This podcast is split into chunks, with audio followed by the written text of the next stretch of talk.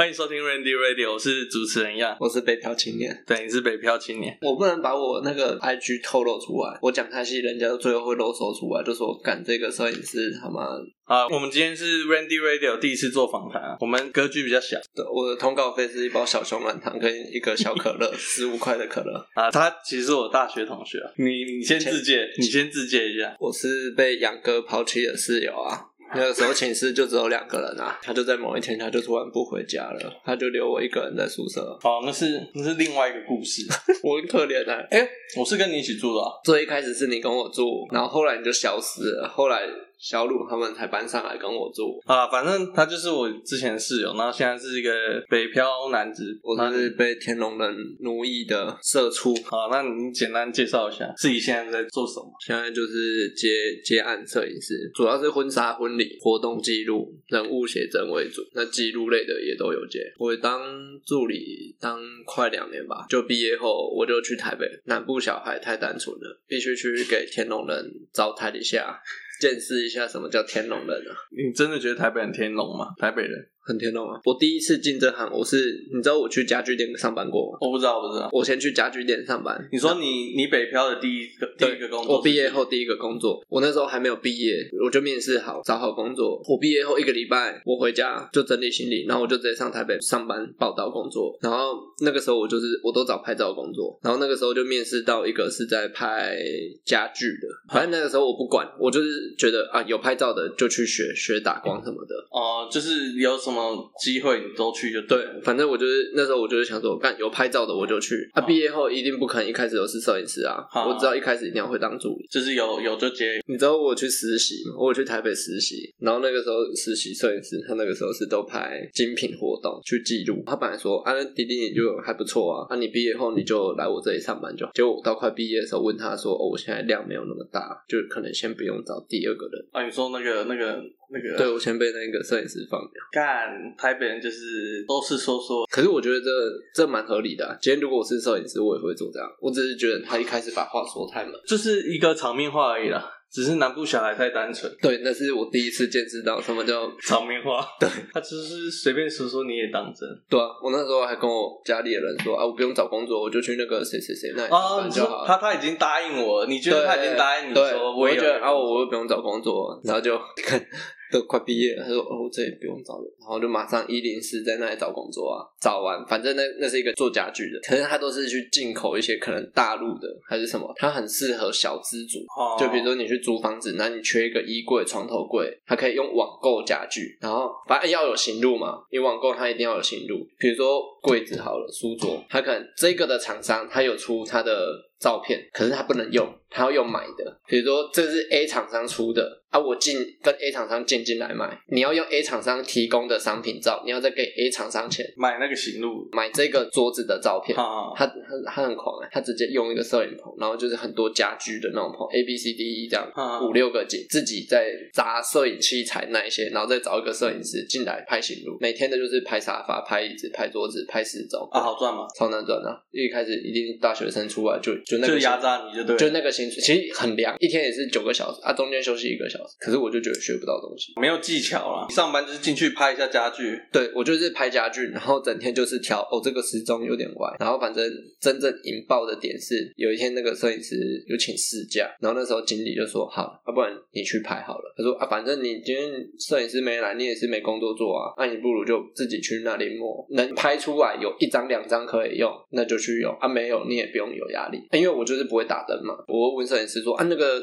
测光表啊，灯要怎么打？他回我说，打灯这种是个人口味问题，所以他根本也没有要教你啊。对，我会觉得啊，你根本你你也不想教啊，你起码跟我讲一个大概的吧。他就不想教啊。哦，然后这这是我第一个堵拦的点。那第二个点是他请假那一天，隔天台风要来，台风要来的时候，我们摄影棚外面因为要打灯，所以我们在顶楼有那个围墙嘛。然后我们拿那种帆布把自然光、太阳光直接遮起来，用打灯的。然后台风要来，经理就说叫我去把把那个卸下来，我踩梯子踩上去，踩超高的，然后去把那个帆布拉下来。那个如果掉下去，我我就掰了，至少好像四五楼吧。那掉下去没死也骨折，有半条命啊。对，然后反正我就用完，然后我也整个都是手都是那个油漆还是什么剥落生锈，都沾满两只手。好，隔天台风假，啊，后来台风假完，隔天去上班，哎、啊，帆布再挂回去嘛？台风完，帆布上都是水，超重，哦、我要再把它挂上去，一样踩那个梯子，干超危险。然后我就把它在那里用了老半天，才挂一个而已。我跟摄影师说：“你你可不可以出来帮我？那个有点重。嗯”他回我说：“你把那个水倒掉就很好挂。”靠，我也就觉得算了，我已经拉下脸跟你开口，你不想帮我也不会再跟你讲第二次了，我就自己硬着头皮把它挂完之后。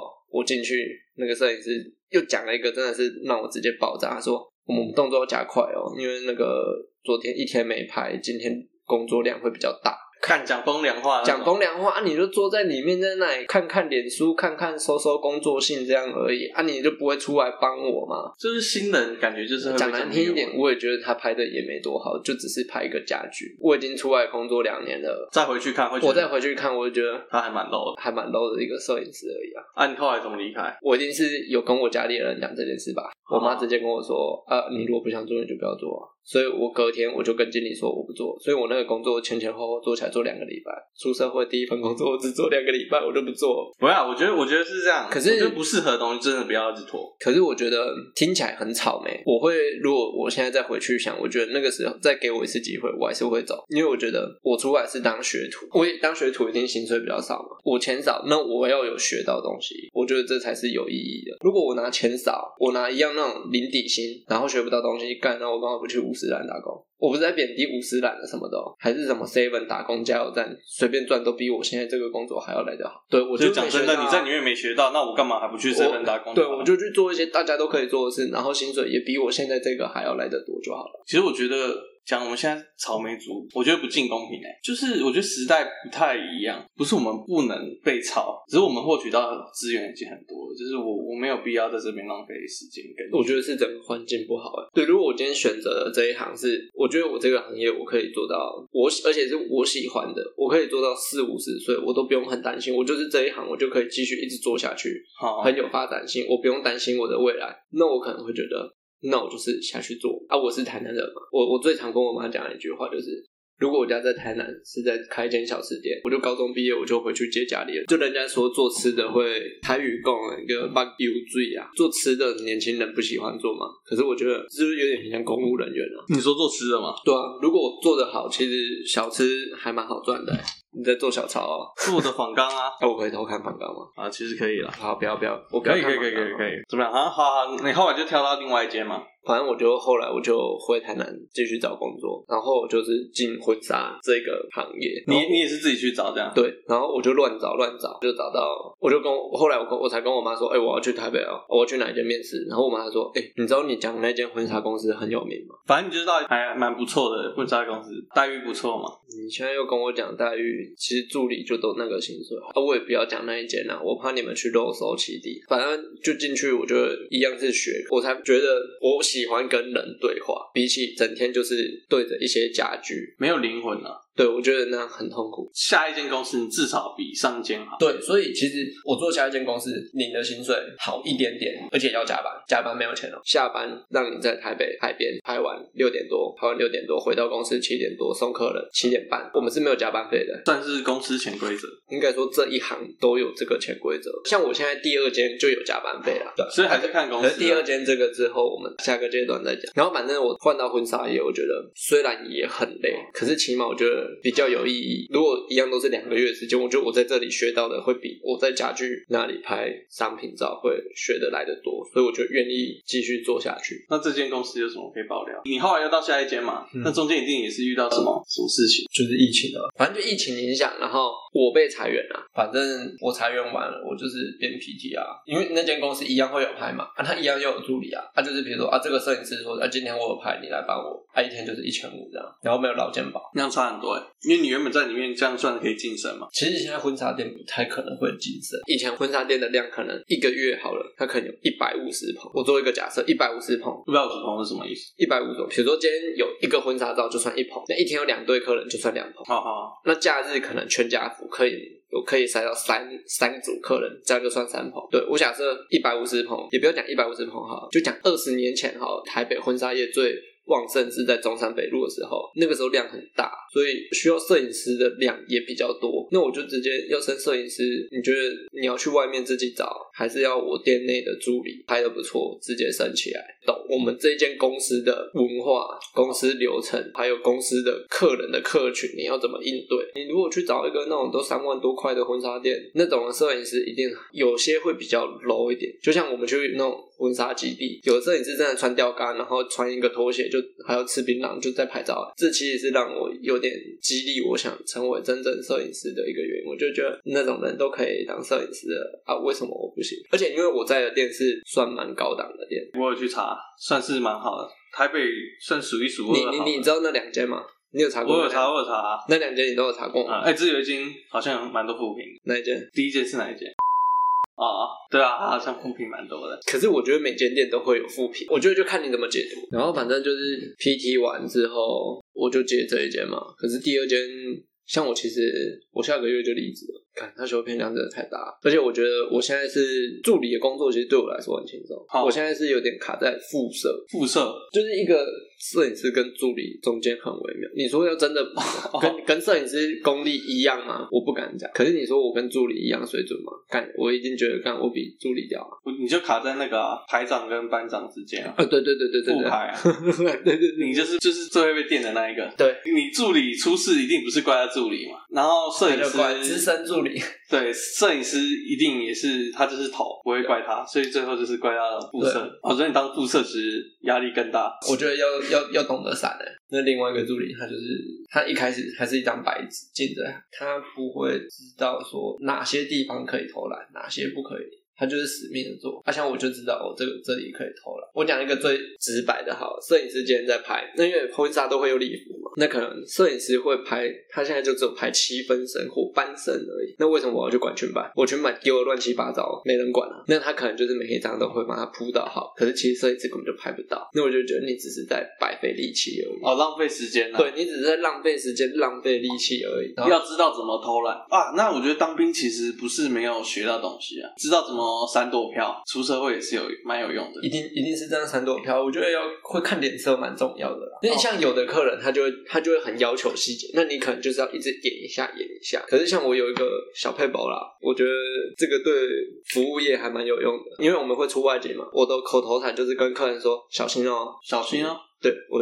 我口头禅就小心哦，走路小心哦。你是说带点恐吓的那种？不是不是，我是真的关心人家好不好？因为穿礼穿穿礼服会容易跌倒。哦，我懂我懂，就是他可能要走那个台阶，你就要小心哦，这样。对，让他觉得你好像有关心他。对，可是其实我讲那句话的时候是面无表情的，你知道吗？我我没有对啊，你面无表情就很像是在恐吓他。没有，我是面瘫，可是我语气是很关怀的，他的语气。哦，小心哦，走路要小心哦。哦，这里有阶梯哦。那是你现在讲，你那你当下应该是这个语气。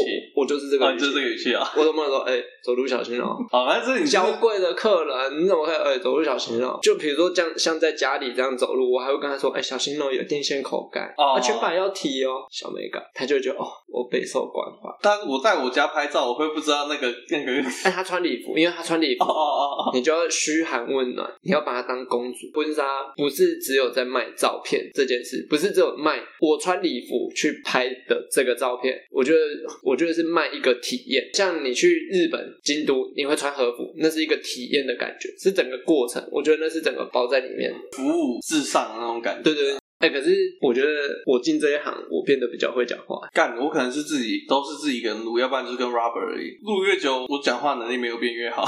真的假的？有啦，稍微变好一点，然后录的节奏也变好一点。可是我觉得，你知道你要怎样讲话变好吗？你要一直跟大量的跟陌生人讲话。像我一开始为什么我会被训练跟客人讲话是，是我摄影师常常都会消失不见，变成你要去 carry。哦，我不可能帮他 carry 拍照嘛，好好，所以我一定是中间去跟客人聊天。哦，帮他挡一下。对，我会帮他帮他耗时间。可是我觉得这是我给我自己的要求。我我我我就领助理的钱就好了啊。你摄影师你今天不见，我就把客人丢在那里，到最后公司怪下来，我就说啊，摄影师不见了，你是可以拿我怎样？你懂吗？可是我觉得我就是强迫自己跟陌生人讲话，因为其实我不太喜欢跟陌生人讲话。哎、欸，那那你其实也蛮奴的，服务至上，然后为公司。其实我觉得我不是为公司，我是为自己。我不是为公司的。哦，你不是因为公司的面子会挂不住？对，我是觉得我在磨练自己，因为总有一天我会变到摄影师的那个位置，我会自己出来创业，我怎么跟客人应对？我觉得那是我在养我自己的一个技能吧。所以这是你在这两间那个婚纱公司学到了。对，就是我觉得你要怎么跟一个你只会讲白点，你只会跟他相处一天而已的客人，你要怎么在短时间内有点让你跟他的关系比较接近于朋友？哎，对，而不是你是助理。因为我觉得摄影其实是要蛮需要信任的。假如我要给你拍好了，假如我要给你拍，跟一个陌生人相处，我其实会。很不自然，你会笑不出来。我讲白一点，你会笑不出来。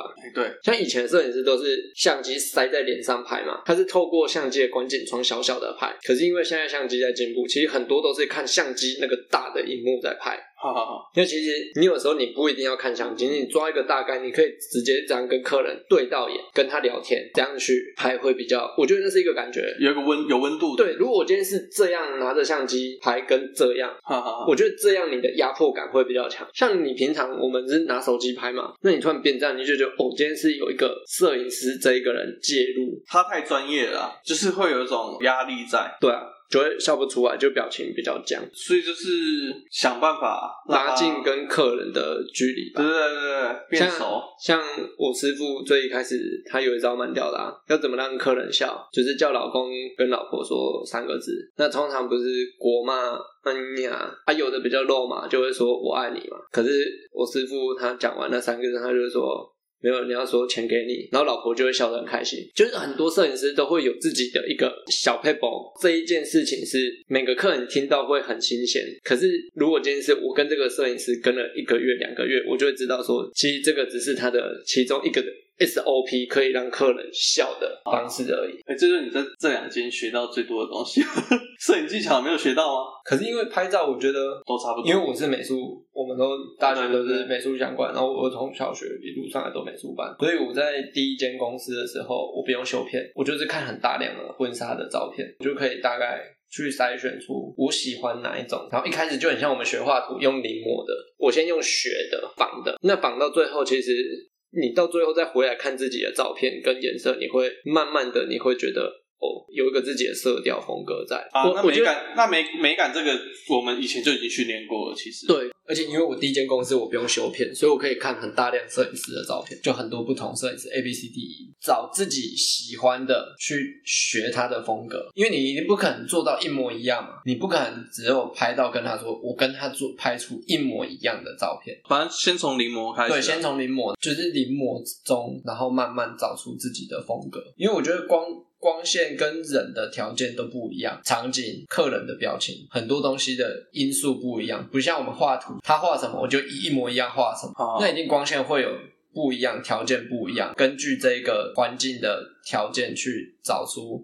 适合这一个画面的颜色，我是这样慢慢摸出来的啦。哦、因为我基基基础美感有，所以我觉得再烂我也不会构出一些很瞎的东西，一定会有一些基础卡嘛。你不可能每张照片都是人在画面的一个极左边或极右边，有些大胆一点的构图就是可能人只有拍到胸上而已，然后天空留白一大片，这种很大胆。可是相对来说，我觉得大胆的构图就是我比较弱，因为一路是科班上来，所以。就很像考数科那样，我东西 A、B、C 东西条件给你，你会自己去构一个最安全的构图出来。你算是已经被定型了啊。对，我觉得这是我自己需要去突破的啊。你觉得如果是一个白纸巾这行，会在你现在的公司会学学到很多吗？我觉得白纸来，因为我们公司叫修片，所以我觉得你会浪费太多时间在修片上。好，你没有办法去专心在学，说可以学，可是你没有办法去。你没时间休假，你不会想要再有力气去拍照了。我休假都已经要在自己加班，在家修片了。你觉得我还有时间想要去拍照吗？那我拍出来，好，假设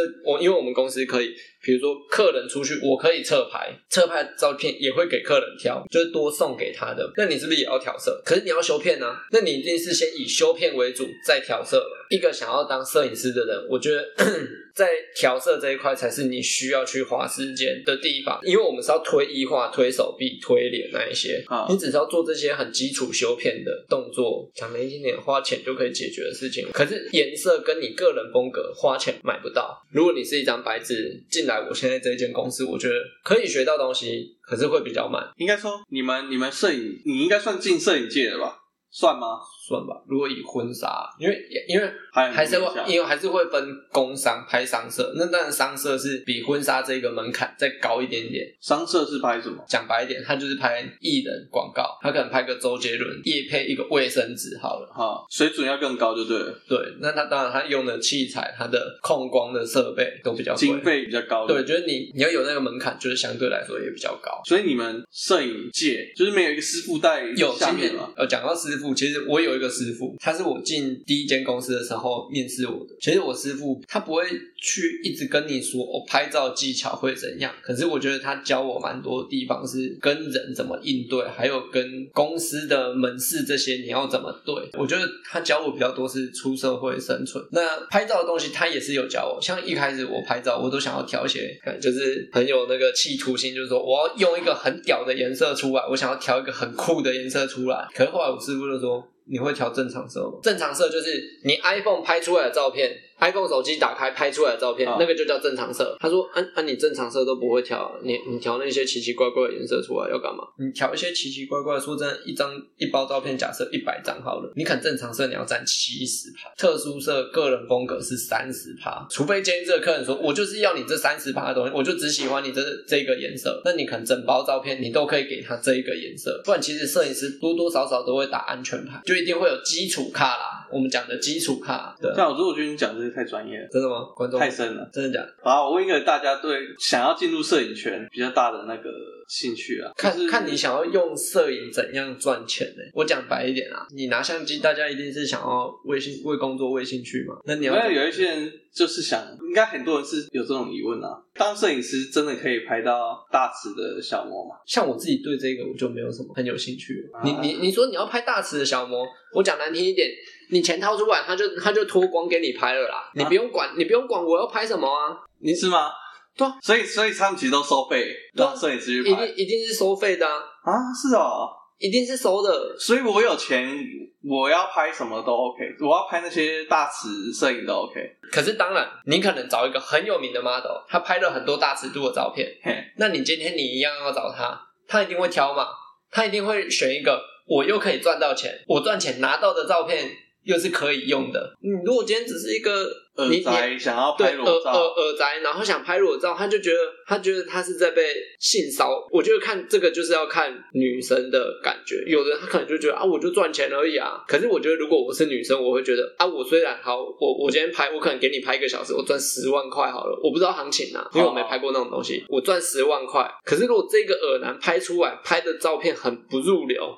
或很恶心，一点美感都没有，纯粹就只是一个偷窥狂的角度在拍这些照片的话，那我 po 出来，感觉我的照片像是外流的照片，哦、而不是我拍了一个艺术全裸的写真。所以，其实摄影师如果自己有风格，那些小模也是会比较有兴趣给你拍的。可以有一种叫互惠，像这个我觉得就可以讲。像早期刚接触摄影的时候，有个就是陈继东，他拍很有名，听众可以自己去搜陈继东，继好像是密字旁。然后反正我觉得要拍，我觉得他就是。他拍到很厉害，他真的有拍出一个水准的东西，所以我觉得这些女生她会愿意跟他去合作，她会觉得我今天不用付女生钱，她会也会愿意给你拍，那就代表他觉得，哎，他是拍什么人像这样？人像，可是我觉得他就是真的很创作类型。我觉得他拍的，我有去听过很多他的讲座，他说人的喜怒哀乐嘛，要多一个就是类似欲望的那一种层面，生理需求、欲望的感觉。所以这个他也是有拍大尺，他都拍大。一定有全裸，他有拍过一个日本 AV 女优，我觉得大家应该都知道，他拍过《记者面部》啊，真的，他拍过《记者面部》，而且我有买那一本写真，而且我是在那个时候我们大学旁边的二手书摊，然后他出上下集，我想说。啊，只有出上集而已。可是我就买了，因为那一本好像那时候买一本一百块还是一百五而已。然后后来隔没多久我又去看，他又出下集，所以我就两本一起收。我觉得他是真的在创作，而不是一个恶男。欲望也是一个情绪嘛，啊，你们摄影师就是要抓所有的情绪呈现在画面里。就我觉得激动是一个创作卡了啊，我自己自己之前其实也。追踪蛮多大师，你是不是只想看大师而已啊？蒋老师是啦，后来我都退退掉了，大部分都退掉了。我现在留少数是我觉得比较有美感的。你少来，真的啦，我真的干，我之前追了一两千个账号，应该有一千多个都是大师。可是你不觉得 IG 追踪一些那种穿很露、身材很好看久，其实会麻痹吗？对啊，我其实后来就是看到麻痹。其实我有一阵子会固定删除掉一些，我就是突然脑冲啊，我觉得全部删除了。我觉得。很有点像突然你就圣人模式开启，对对对对对对，你就觉得啊啊看看这个看了也没营养，对对对，我就是这样啊，一个圣人模式啊，而且我觉得要有一点冲动啊，对，可是我就觉得你如果讲大词，我觉得这个就是也不是说你有相机你有钱就可以。啊，你是以什么角度进去摄影？我一开始喜欢拍照，我只是喜欢拍火车。公外国中毕业，他就跟我去台东。哦，对你以前超爱火车的。背包客，我们住的民宿在三里，有个叫三里站，阳明山的山，里长的里。对，我们就住在以前的那个民宿，是以前那个站的站长的宿舍，然后就住那里。民宿门口走出去大概五步就到铁轨了。啊，你就在那个铁轨上一直拍火车？就我觉得在也没有到铁轨上的违法了。我指的是就你走五步路出去，你就可以看到火车，就火车前面那个围墙。那你可能再走出去，你就真的踩到那个道闸。道闸就是铁轨旁边那些石头啊，还是什么的。对啊，我只是喜欢拍火车，因为我一直以来都是画图，画到最后其实也不想，就觉得好腻，就觉得对手绘这个创作美材有点腻。嗯，那就用相机，只是换一个美彩创作，拍一拍就发现是比对，就是拍一拍。那那时候大学毕业，其实就是一直都是想当摄影师。那最好入手入门的就是婚纱，拍婚纱相对来说门槛是比较低啊。你有想要好下一步下一个方向是想要往哪个方向走？其实我觉得婚纱只是，我觉得婚纱为什么是会好赚？因为一定有人会结婚，一定会有人拍婚纱。拍婚纱这件事，起码我来看，在台湾我觉得很难这个产业直接消失。可是我觉得这个产业一定会有变化，就是像现在很多人他可能他去找一个工作室。现在变自助婚纱哦，以前可能是大家垄断，对，他可能就是也不是垄断，就是一条龙的服务。他可能婚纱同一间店，礼服婚纱嘛就是礼服，礼服我就是这一间店，摄影这间店，哦、然后再到你的婚礼当天，新密婚摄全部都是包在一起哦，所以也可能是一个婚纱婚礼公司，他就全部对拍照啊，然后婚礼全包了。可是像现在很多年轻人，他可能就哎、欸，我喜欢这个摄影师的风格，可是我喜欢那一间店的礼服。我又喜欢这个造型老师的，好所以就是有点自助餐，结构有点变了，就对了。对，现在是不一定要一条龙，对，现在一条龙反而会很累。像摄影师，如果你要你要养棚嘛，你如果有棚，你要养棚，那你创业你要不要有礼服？其实礼服现在很多就是我跟礼服公司用配合的，不然礼服其实成本很高。你也可以买一些很 low 的礼服啊，可是你买进来就你自己看了可能就觉得很难过，尤其是像我像我待的这两间店都很高单价的，哈哈。所以有时候其实你去外面的台北拍婚纱，可能就那几个地方而已好了。可是你看其他主客人在拍照，你看到那个衣服，你就觉得这个真的礼服很丑。他在海边穿一个亮黄色的礼服，你就觉得知道在冲三下。好好好。哎、欸，其实我觉得你算是蛮幸运的，啊，因为你在两间还不错的。对，我觉得你在高档的店，其实你的客人你也是被筛选过。其实这一点真的是，也是我进这行到后来看出来的。有钱人他真的会比较注重自己的外表，他也会比较注重自己的身材。有的真的，你注意看，真的年轻人，然后就惨。有些可能那种来拍全家福，四十几岁、四十岁的妈妈已经生小孩，生两三个，然后身材一样很好，然后整个都保养的很好，这是我看到的啦。我不是只说外面的客人，你不是在高档店的客人就都一定会很露，只是我们在这一个水平的店真的就真的你会看客人，真的是会有接触到程度比较高，对层级真的那个层级的客人真的是会比较对于外表真的是会比较在乎。人要移中啊，对，没有丑女人啊，只有懒女人啊。像后来我会拍周年照嘛，公司放周年照给我拍，我自己就拍拍，就真的哎，有的那种真的年纪虽然比较大，可是她也是保养的不错啊，美魔女啊。啊，有的一来就大神味飘出来，就客人这一个部分，我就觉得啊，讲讲又不能讲，但好痛苦啊。我们刚才怎么讲这个？我只能问到这个？我问你说你是怎样想要以怎样的那个角度去摄影啊？因为你不是想往大池走嘛？我一定不是啊！啊，你会对大池会觉得有什么偏见吗？我我这个文化你会觉得？我我讲，其实。大池，如果是我啦，如果今天真的有，因为像公司真的有客人，就是来说，我就是要拍裸，全裸这样。我没看过是到底裸到哪里呀、啊？可是他就是要求很大尺的，可是可能有贴胸贴，还是有穿小裤裤。可是我觉得很重要一点是，那个女生要够放得开，你懂吗？今天如果一个人来，好，你付钱给他，好，我丢十万块给这个人。说，哎，我们来拍大池，他接了，可是他从头到尾，他他就是不敢做这件事情，他只是一个冲动而已。对，一个冲动，他觉得，哎，有钱赚，好，我来拍。可是其实我觉得你那样拍不出很好的照片。如果真的他不是发自内心，或者是他常做这件事情的话，我觉得这样去拍大使会很痛苦。你就想一个女生，你叫她脱光，然后给一个第一次见面的男生这样拍照，他一定会很别扭。那你拍的也会很痛苦。如果是我的话。我就没有想要对你怎样，然后你又一直在那里扭扭捏捏，好像我要强奸你一样。我只是想要拍好照片，可是当然要拍照会引导把女生的情绪带出来。可是如果带不出来呢？我觉得拍照你不能每件事情全部都丢给摄影师，这算靠北客人吗？不算啊。你你不能每件事情都说啊，摄影师不会引导，摄影师没有带出我的情绪来。当然是会有厉害的，也有很 low 的。可是我觉得有些。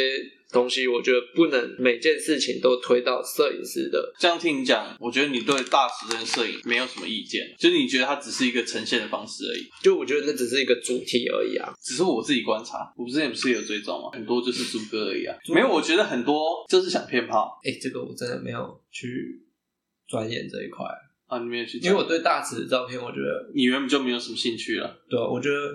讲难听点，我要看大池的东西，我去看 A 片就好了。我干嘛看大池的照片？OK，那这个就 这个就跳过，对吧？我以为你可以讲以摄影师的角度讲，就是接触到这一块了。没有，哦，最后没有啊。那我们直接下一个，下一个糖的国度吗？你身为台南人吗？我看到啊，国度我看到你的访纲啊。身为糖的国度，台南第二句，你觉得无糖犯法啊？犯法啊？真假的？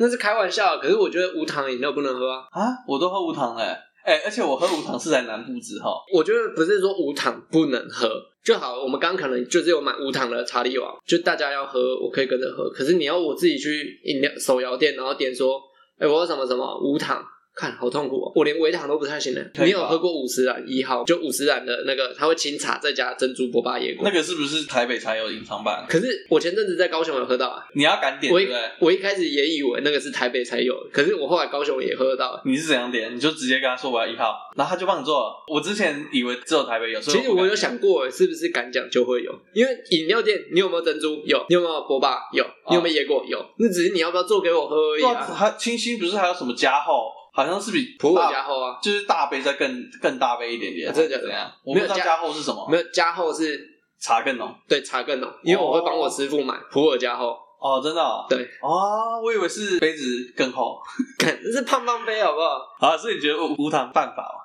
不犯法，可是我自己不会去做这种选择。无糖很无聊哎、欸，而且我又那么瘦，我又没减肥困难。我我是我算北部人啊，桃园人。我来南部，我没有到很不适应哎、欸，因为你那时候就在屏东啦。哦，所以屏东他们没有加糖，有吗？你在屏东吃的时候有他们有加糖吗？吃东西要不要甜甜的这样？对对对，吃东西甜甜的没有。屏东好好像还好，可是其实我觉得有一个东西是我到台北我还是会不习惯，就是台北都是叫卤肉饭。没有肉燥饭，台南都叫肉燥饭。像我今天早上去吃的那个肉燥饭呐，吃完是整个嘴巴会黏住的，我就拿卫生纸擦嘴巴，最后这卫生纸粘一块白色在我嘴唇上，而且真的会吃完会甜甜的。之前其实都没有中，没有中到那种甜甜的。哎、欸，可是我真的真的。台南有那种真的甜到连我自己都觉得，干三小这个可以吃吗？我有一次吃不知道哪一间的鳝鱼面，那真的甜到很扯。所以他们真的会加糖进去啊？我觉得，我觉得这件事情有点算被污名化吧。你要为台南人评，对对，我觉得你吃到的是不好吃的，有的不好吃，真的那真的很甜。你当然会觉得哦，台南的食物怎么会那么甜？不觉得北部人也很犯贱吗？都要说哦，台南那个东西很甜，我吃的不习惯。感觉为什么台南安平那么六日的话会塞车？为什么你们就是要来？为什么我在台南连休假有回台南？为什么北漂回来还要看到台北？对，然然后还是要一堆人，然后一堆人都不是都说看台南的东西很甜不好吃，吃不习惯，你们还是要来啊？你们觉得这样矛盾吗？所以你觉得南部比较适合生活吗？对，怎样适合生活？你不会有工作压力啊？你觉得？我就觉得我现在回台南，我就觉得我只是在放假。我觉得说台北人生活步调快，我觉得那是因为他们又要工作，那他们本来就出生在台北，对啊。要不然你觉得什么步调快？走路比较快吗？这是倒是真的、啊，台北人真的走路蛮快的。啊，你去台北有他们真的很天龙的感觉我。我在我的工作过来，我觉得我已经价值观偏差了。哦，你自己也也变得有点天龙了。我觉得我价值观有偏差掉。我觉得我觉得没有 Toyota，只有雷克萨斯，所以第一标配就是要有雷克萨斯。真的啦，你你去台北，你看到 Toyota 小黄的几率偏高啦，已经就是一个低标了。啊，你看客人的车一定是破百的啦，没有在跟你开 Artis 的。你你在路上看到真的看到很少啦，看。到保时捷几率超高啊，很扯。还是我中间来穿插讲几句？好，可以啊，你讲。可是前面没有跟观众介绍，你要出场啊？他就是另外一个同学啊。对，不用。平大帅哥 FBI，品大帅哥 FBI，就是如果大家有玩 LOL，有看到一个很烂的一折，就是他。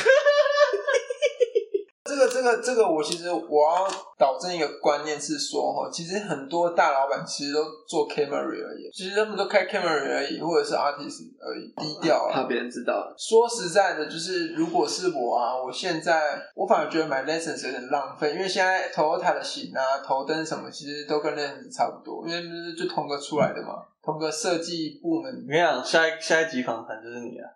没有啦，我不是什么咖啦，对啊，没有，就是聊天啦。你在是什么房仲业吗？我不算的房仲哎，我是算房地产这个圈子。对啊，我们就下一次就访你，好不好？先预告一下，不好说啦。先预告一下，没有，因为我们大家都是刚出来嘛，大家都没有做到顶，讲一下自己刚入行的经验。哦，对啊，对对，让一些后面想要跟着我们脚步的人。但其实我这个行业不好做啊。这个那就下一次下下集在那个对啊，然后我们回到那个摄影师啊，那最后一题啊，直接问一下，你觉得做这个吃得饱吗？一定吃得饱，你做得好，你应该说你现在吃得饱吗？我现在吃得饱，可是存不到钱，就是打拼，存一点点小钱啊。啊，你觉得你做这个要到怎样？大概要到什么程度可以，就是开始可以自己出来赚钱的？看，我觉得看要怎么去衡量欸。你如果说你要算钱的话，前期一定会比较少。可是我觉得你要有建立自己的客群，你要有自己的客人，所以我觉得做这种接案的。刚开始一定会比较难，不管你是不是做摄影、做其他的，就像你做吃的，你一开始你没有你没有养出自己的一群客人，就很像做直销，你一开始没有头散下去，你那个树状图散不开，那你就只是自己真的自己玩自己爽了。那你如果这个拍的好，啊，像我之前有拍一个婚摄，拍订婚，而且很简单。我只有去拍三个小时而已，收的费用也还不错。大概多少？行情大概多少？可以讲吗？我收他很便宜，九千块而已。三小时九千。其实如果认真要来拍，其实他可能两个半就结束，因为他只有从文定而已，他只有家宴，他家宴办两桌而已啊，所以他不会有什么进场送客。我没有，我就是拍结婚。可是我觉得这个应该蛮多人不会知道的，就是带六礼。就是男女双方家长会互戴金饰、金项链、金戒指那些，戴耳环。所以我觉得这太深了，这太深了。奉茶，所以反正大概时薪就自己接的话三千块嘛，看你怎么两三千算。可是因为有的时候你不能算时薪，哈，因为其实我不要讲时数哈，我就讲你拍纯宴客跟宴客加仪式，其实两个费用四个小时跟八个小时价差不会很多。好，假设我四个小时，哈，我开一万二，我变八个小时，不是 double 乘以二变两万四。其实我可能只是一万二变多四千块而已。你要算一天，我拍婚礼，我一天的时间就卖给你了嘛，我不可能再去接其他 case 啊，所以你的底价会比较高。那之后再加的时间就会钱会比较不会那么多。对，你不能说啊，我我我今天就只有占用你四个小时而已啊，为什么你还要收我那么多费用？可能你要想，我我就把今天卖给你了。如果我今天是出去拍全家福，好了，我一天可以拍早上一个。下午到晚上八点，一点到晚上八点，我可能可以接到两组客人。我一天超跟可以跟三个、三个、三组全家福的客人。是，那你你这样自己接多吗？单多？我现在刚开始出来接一定不多啊，所以我一开始就是想要拍小单，单价不用拉的那么高，可能刚出社会情侣拍个纪念照这种的。而且我自己之后就算稳定了，我也不会想要做高单价的，因为我自己看过高单价，我会觉得。好，我收你收的钱很多，可是相对客人也会机车的几率比较多。对啊，因为其实我们听众真的其实对摄影有兴趣，嗯啊，你会建议他走这条路吗？如果够喜欢，他还年轻，我觉得可以，可以拼拼看。对啊，因为我觉得就像为什么我一开始出社会，我我坚持想要做这个，因为我觉得我刚毕业二二二二三，我出来当摄影助理，OK 啊，啊哈，你要我二七二八再去当摄影助理，很怪吧？年轻就是本钱啊！我觉得口条会变好，你跟客人，哦、其实你前面有讲过嘛，就是训练自己怎么跟那个客人应应对。对啊，那跟你那时候刚毕业，我假设要转当业务好了，现在胡乱功力一定会比刚毕业的时候厉害啊！对啊，而且说真的有点苦力活。你你想，你一天出去你要背那么多器材，然后要拿东西。对啊，就是你觉得年轻的话。是可以尝试走摄影这个行业，是 OK 我觉得就可以去多，你容错率比较高啊。之后要转行也比较高啊，你要转，我觉得你也还来得及。你如果一开始你你二二到二七二八，你也是没有有个一技之长，然后你到二七二八，你要么就是跟他赌嘛，赌对你就上天堂啊。那赌错，你可能再混个两三年，你就三十出头了。那你想，你三十出头，你还是没有一技之长，会很恐怖。反正至少你学摄影还是有一个一技之长可以学到。对啊，而且经营客群厉害。像我刚刚讲那个订婚的有没有？嗯，我那一天就是我从来都不会，我名片有做，可是我都没有真正出去发给客人过，因为毕竟我还是在店的身，在住店的身份嘛，所以我那天我就带了，然后带了之后，我就跟爸爸聊天。就我觉得你不能因为好，我现在不拍照，我就在旁边划手机或干嘛都不讲话。我觉得有时候要多跟客人聊天。啊，那爸爸就是在那里跟我分享说啊，他打高尔夫球会有聚餐什么的，他就说啊，你有在拍的这种的吗？我就说啊，有啊，这个都有啊，因为那个就只是有的人其实我觉得他只是一个 kimochi 问题而已，他觉得有摄影师来会带动一点小气氛，场面有撑起来。对你，而且有时候在台北啊，我师傅跟我讲，他说。我说啊，你推这些你也用不到，你推这些干嘛？他说是推给客人看。像你看婚礼，有的时候他会打很多支灯，其实那根本就是打好看的。那支灯你占很大的用途吗？不会。可是它架起来，人家觉得看这个是专业，就是要给客人看。啊，不然你其实有的时候背一个后背包去就可以了。可是如果我是拖两个行李箱去，他就觉得你比较专业，有场面有架势，对那个气。反正我以前不是有一集就是也是拍婚摄的，然后最后他是做一个很像外观是相机的，但里面其实是放手机。哦，突然他的手机响了，大家就是想看到那个专业的样子，专业的样子我就肯付钱。但其实你只要拿出来的照片是，你只要表面做做足了，其实是 OK 的啦。这这有点像社会实验，我用十趴力。其实我就可以过关了，就像你刚才说嘛，你不敢穿那个 Uniqlo 的素 T 出去，对，我我我不敢穿 Uniqlo 啊，干，而且天气热，我穿一件素 T，他就啊，你这身的行头才多少？可是你看我穿个 North Face 的就。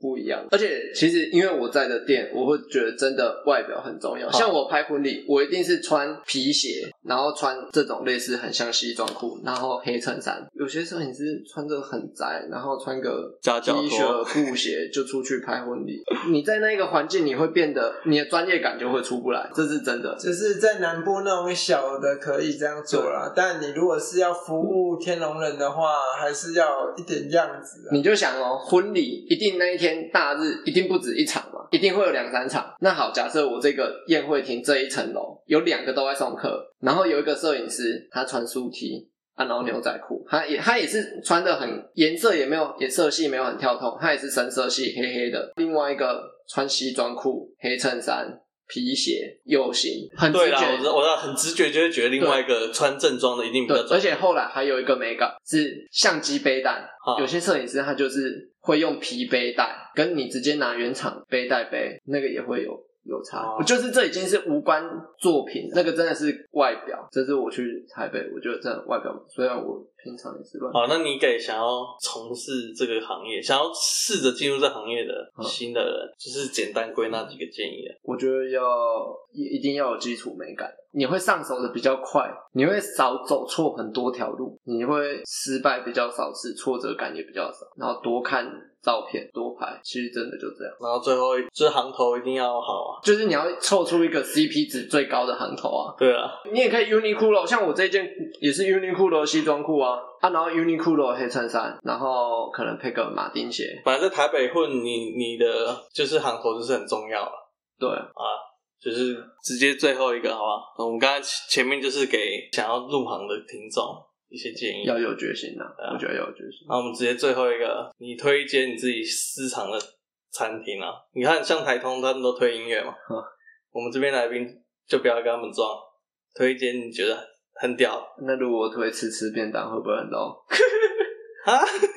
没有啦，我要推真的认真认真，真的有一间牛肉面店，我真的觉得。还蛮屌的，台北的吗？台北，而且 CP 值超高，在仁爱路旁边，叫成都老窑牛肉面啊。它的它的那个特别之处在哪？便宜。它是外省口味，它的面条吃起来真的就不是那种外面哦，自己手擀的。对，手擀的，它的面条吃起来真的很赞。对，它只是以前我们下班然后无意间，哎，敢能满足你这个台南人，你是蛮屌的。对，然后因为我在台北，其实我很懒，我觉得吃饭就只是我只是要吃饱而已，我没有要吃的好，我觉得。吃饭就吃得饱就好了，那吃得好再跟女朋友去吃就好。啊，男生我对吃还好，我就觉得啊有吃饱这样就好。但这间是吃得饱又好吃哦，我觉得是好吃，而且在台北哦，离地堡没有很远哦。你就想象那，我只是要讲那个地段的地缘关系而已。它一碗牛肉面大碗的价钱啊，我我忘记多少钱了。它的大碗的跟我住永和，比永和的大碗还便宜，一百二、一百三啊。对，然后重点就。哎、欸，那以台北来讲很便宜，超便宜的。在我在桃园中立吃一碗也要一百二，而且重点是它的大碗是让你会很饱很饱。我弟好像也有讲说台北有一间很神的，搞不好就是这间，是吗？他也说 CP 值很高，很便宜，CP 值超高。可是因为台北牛肉面店很多，大家我觉得牛肉面店大家一定会有自己的一个排行。对，我我现在看菜单哦，牛肉面啊，大碗。一百五，中的一百三十五，小的一百二，很便宜啊！以台北价算便宜了。看一个台南人讲台北的东西好吃，也是第一次。而且真的 就是外省口味，这间牛肉面推推啊，推推给各位听众啊！那、啊、我们今天其实录音也差不多了，浏览率要高一点啊，这样我才有机会再出现在杨哥频道啊！感谢大家收听今天的 Randy Radio，我是主持人杨，我是北漂青年摄影师。那我们下礼拜见，拜拜。